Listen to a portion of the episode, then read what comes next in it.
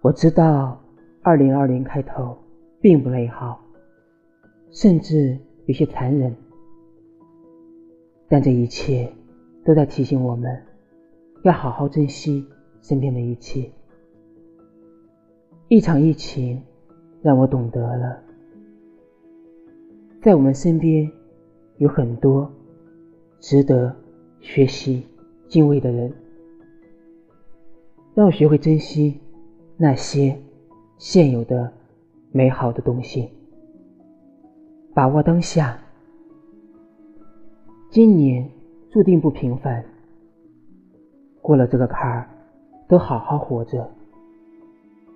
在未来的日子里，我希望自己更加的努力，对待生活，对待工作。